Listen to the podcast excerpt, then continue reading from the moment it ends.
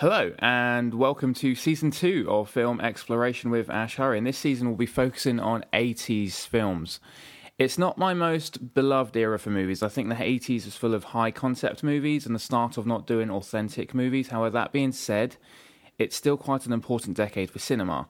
If you're not familiar with that term, high concept, it essentially means movies that are sort of pitched to studios with an attractive premise with extensive demands from audiences rather than uh, low concept movies, which focuses more on like complex character development, the use of the camera, and uh, other artistic strengths. A simple way of kind of separating the two types of concepts is saying that high concept movies are what if movies. So, for example, um, what if we traveled back in time, or what if we cloned dinosaurs, or what if we made gremlins real? You know, that's sort of the idea. What I mean by the 80s was full of high concept movies. Although one of my examples, um, what if we clone dinosaurs, Jurassic Park, is sort of flawed in that because it does actually focus on character development. So it's kind of a low, low concept movie, and it wasn't in the 80s. But hopefully you get what I'm saying.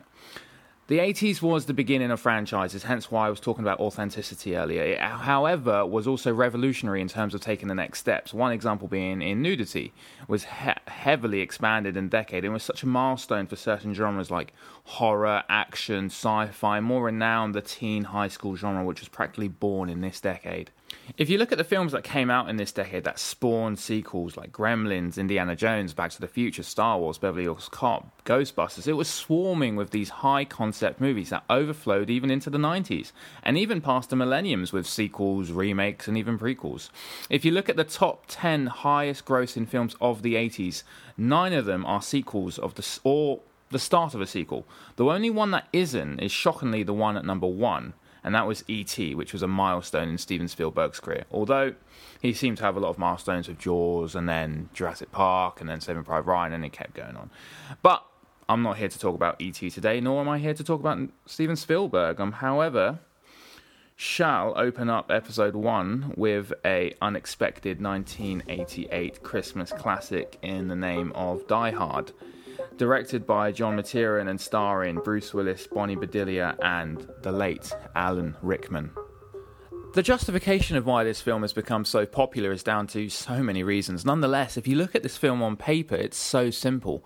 I mean, it's almost too simple. Terrorist or thieves hijack building, cop hidden away and fights them off one by one.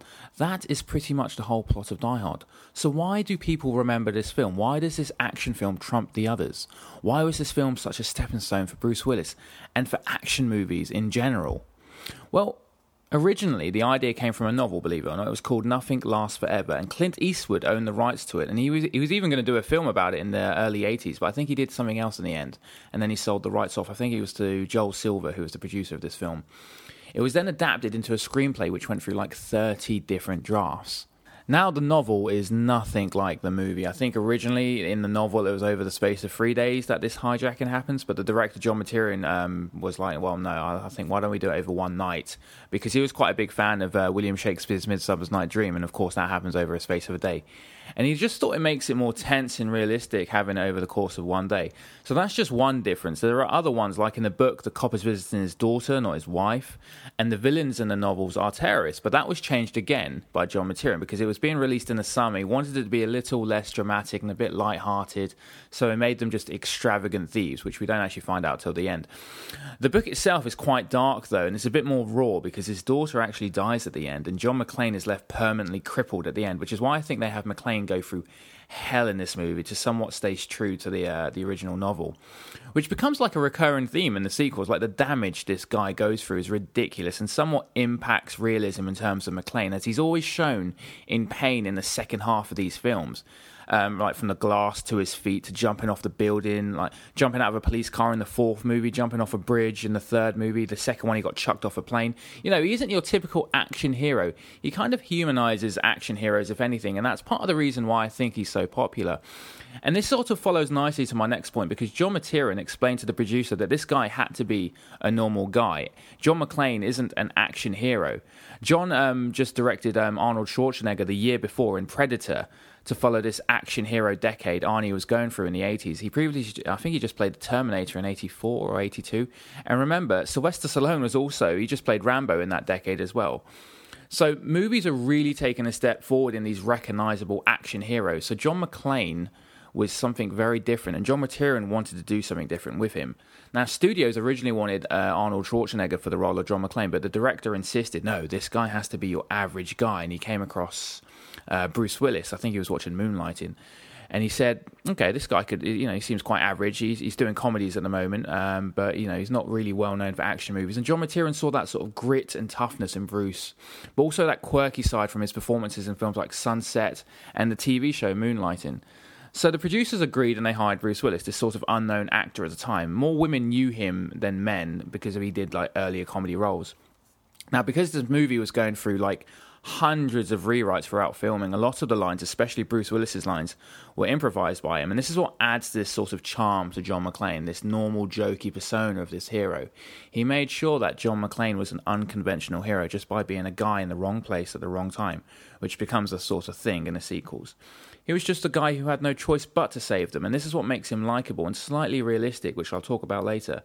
John McTiernan decided John was just a man who didn't even like himself that much, but just doing the best he can with a bad situation.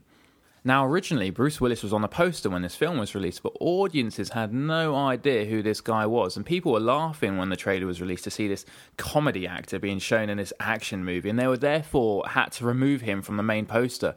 And it wasn't until the film was released, and it was like two weeks in, and it was doing amazing. It was smashing weekend records and everything. They stuck his face back on the poster because most of the people were giving positive reviews mainly about Bruce Willis and how good he was in this and they stuck his face back in. They added more scenes of him in the trailer. And once word got out that this film was doing really well, it was smashing the box office. It made 150 million worldwide. It was a kickstart to the career of Bruce Willis, and he received at the time an unheard fee of five million dollars, which was approved by the president of Fox at the time, which was um, Rupert Murdoch, who, by the way, was a massive fan of this movie. So let's talk a little bit about uh, our characters. I'm going to talk about the villain first off, Hans Gruber. Now, Hans Gruber had to be casted perfectly, and they chose a stage actor who had never worked on a film in his life.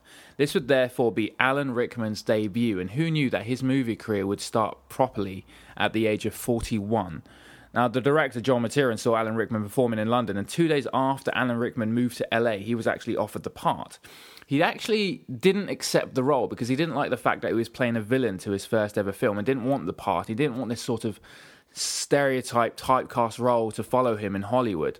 And however, to a degree, Alan Rickman was right because his performance as Hans Gruber goes down as one of the best villains in cinema history, and therefore it did in fact give him that sort of bad guy type stereocast in later films. It was quite the introduction to filmmaking for Alan Rickman because his first day on set, he filmed a scene where um, Hans runs into John McClane and he jumps off a ledge later in that scene. And it's about a couple of feet high, this ledge, and he injured himself tearing his cartilage in his knee. Now, medical team on the set told him that he can't put any weight on that leg and he had to be on crutches. And this was the first day of filming, so it comes to no surprise when you watch this movie that Hans is actually shot just standing or just sat down. And if he's shot from the waist up. He is, in fact, wearing a leg brace under his pants.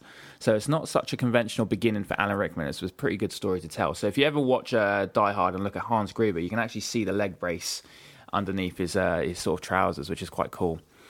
And speaking of that particular scene, actually, when Hans and John first meet, it was completely unrehearsed because that scene doesn't happen till much later in the film.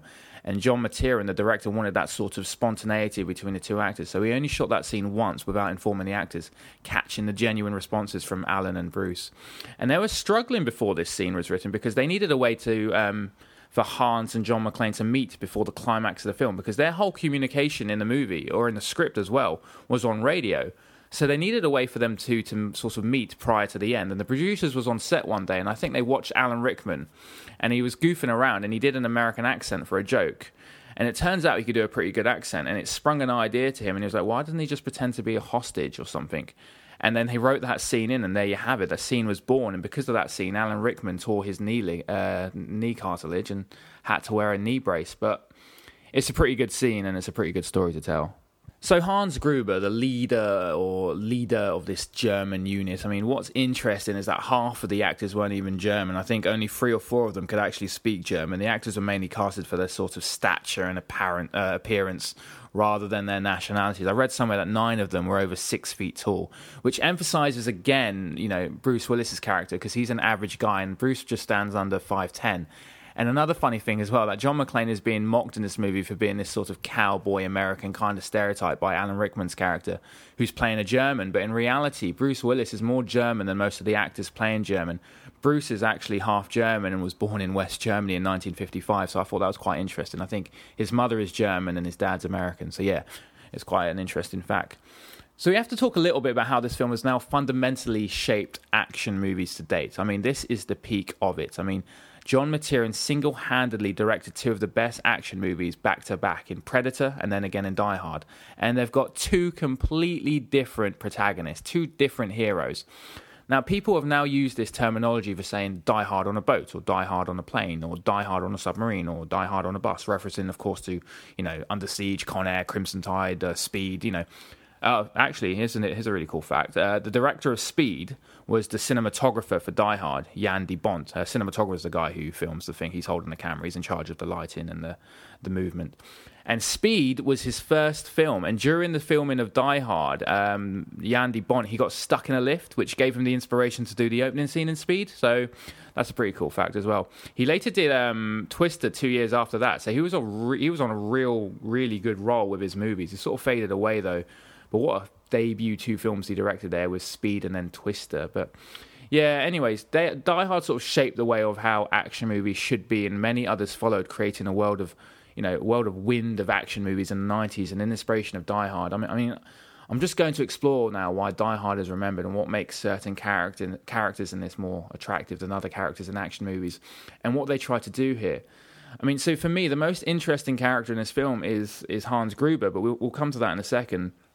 John McClane is who we follow, and what makes him the perfect star in this event that happens in this building, in turn, helps him solve a more personal conflict. Now, it's interesting when you deconstruct this movie because even action movies hold a certain degree of thought into the story and characters, especially in Die Hard. Now, if you look at John McClane, we learn a lot from you know his limo ride of Argyle. He explains that Holly works in LA and he lives, you know, he lives in New York, and it's difficult because they're, you know, so far apart from each other.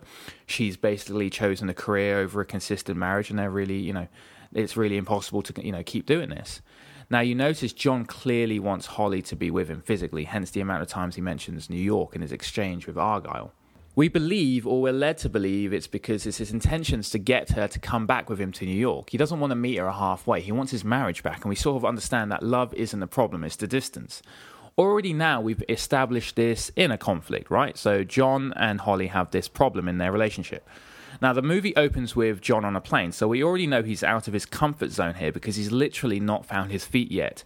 And it's portrayed quite cleverly that he's the elephant in the room by visually giving him the big teddy bear right at the start, which makes him more visually, visually noticeable to reflect his metaphorical presence of being out of place in California. Now, we also know that he's been a cop and that he's been one for 10 years from his dialogue with the passenger when he says, Trust me, I've been a cop for 11 years. Although he's mocking the other guy, he's also letting us know as the audience that he's trustworthy. We later confirm this by finding out that he's flown from New York to Los Angeles to meet his wife. So this guy cares, he makes the effort, and we can kind of trust him the strangeness of the environment that John goes through at the start of the movie sort of shows that A, he doesn't want to be there. He doesn't know this place. It's unfamiliar territory. By being in a limo, by having a guy holding his name up at the airport, to seeing local Californians, to even working that piece of tech at the Nakatomi Plaza that he's not used to. And B, this shows that he's going through the wars. He's willing to walk through hell to get his wife back. It doesn't matter how uncomfortable he is, he's going to do this trip. His approach, as passionate as it is, turns Holly, turn, you know, turns Holly away when they finally meet. We know that she still loves him because she turns down the, uh, you know, the the flirtation from her colleague, but she values her careers too. You know, her career is really important to her. And this is signified by Holly keeping her maiden name instead of taking his. She's part of this company now in a metaphorical sense as well. Now, all of this is in the first 20 minutes of the film. We can figure this out in 20 minutes before any action. We have this. So now we know and understand this inner conflict of John McClane. As he starts to deconstruct physically when he takes his shoes off and his shirt, an outer conflict happens in the name of Hans Gruber and a hostage situation, which he manages to invade. Now, this in turn is now very clever in terms of the script because now this outer conflict has put Holly in danger. Because of that, she's part, she's in danger because she's part of the company. Remember, remember she's Gennaro. She's part of Nakatomi Plaza. So John has to now go through hell like he did by getting on the plane, going in the limo, using the tech, only this time, this will be more of a test physically and mentally. By solving this outer conflict, he will then solve this inner conflict. And this is sort of symbolized by John McClane's passion and love to his wife. And again, this is physically shown in the damage and pain John McClane goes through in order to finally get Holly back from the hands of Hans at the end of the movie. John is barefoot and without a shirt. By the end of the movie, he's got no vest, he's got bandages, he's got blood, he's got glass on his feet. He has walked through pain to get Holly, just like he did at the start of the movie for the initial inner conflict. Now, Hans, of course, loves material possessions, and this movie he represents materialism, and if you will, represents what Holly is holding on to money or her career, if you will, you know. But, but her by her being good at her job, by her being there, this has attracted robbers to hijack this place. She's sort of now in charge of um, of this whole situation now that Nakatomi is dead. So we now know that Hans loves material possession because he said he could discuss men's fashion all day, citing he has two John Phillips suits and not to mention he's robbing the place of $650 million. And right at the end, what happens when he's falling out of the window? What does he grab? He grabs the Rolex on Holly's wrist, which shows that he's a man of greed and materialistic things. Even at the point of his demise, which is such one of the most famous scenes when he's falling out, he's still grabbing onto the material things. And what did it, what does this sort of consequently, uh, you know, do? It rips the Rolex of Holly's wrist, which symbolizes, of course, her freedom now from this material world that John has rescued her from by going through hell of this Nakatomi Tower. And this is later signified and confirmed by the start of Die Hard 2, where we see Holly on a plane, not John, which sort of gives the confirmation of his victory at the end of this movie. Now, in most action scripts or movies or origins, the main component in it is the villain. The story is usually about the reaction of the hero, not the story of the hero. Now, what I mean by that is we can take out John McClane and we would still have the same problem. We would have the hostages on the 30th floor. Then, you know, Officer Powell would then act as the main character. And if not him, then the FBI agent Johnson or the other one. And if we remove both of them, then maybe even Holly, as we now establish, is quite capable. She could probably take over. The only constant attribute to this action movie is Hans Gruber and his plan to rob Nakatomi Tower. This is what makes him the most interesting character because without him, John McClane's inner conflict wouldn't have happened and you can assume their marriage may have even failed. If his, if his wife wasn't in the building, I don't even think John McClane would have saved that building. That's what makes him a relatable hero. The only reason he saves the building, even though he's a cop, is because he loves Holly. John McClane is just an average guy in the wrong place at the wrong time. He usually doesn't have a choice in any of the films, he's just reacting. Throughout the movie, John converses with Officer Powell, and through that journey of getting to Holly through the outer conflict caused by Hans, he comes to term with his sort of inner conflict through Officer Powell, saying he's been quite difficult sometimes. He should have supported Holly, he should have been there for her. And through this realization of solving his own inner conflict, he has the power to march on and take on Hans Gruber and once and for all solve both conflicts and defeat Hans Gruber, and more importantly, get his wife back. And this is why, for me, this film is above all others in terms of action movies because he is not an action hero, he's a normal guy. And this is not even a story about him in terms of consistency. It's about a story about it's a story about Hans Gruber. And the story of Hans Gruber and his robbery is what unintentionally solves the problem for John McClane. Like I said earlier, you take away John McClane, the story still exists. You take away Hans, and there's no story. And what you what they did with the writing by giving John these problems, I think, makes him a terrific main lead. And there is no doubt those are the components for me that makes this probably one of the best action films ever made. Well, that's all I have time for my first episode of season two. Sorry if I ranted, but I really wanted to get that message across. I think I said invaded instead of vaded when I said Bruce Willis managed to leave, but yeah, I meant vaded. But anyway, if you're going to ask me the question about this film being a Christmas movie, it goddamn well is, and it's the greatest Christmas movie ever made, despite what others say, including Bruce Willis. But yeah, follow my Instagram on Film Exploration AH, all lowercase or one word, for updates on uh, my upcoming podcast on the 80s and just general news. Um, all my podcasts are now available to stream on Spotify, iTunes, and Google. Um, so thank you very much for listening to Film Exploration with Ash Hurry, and have a good day.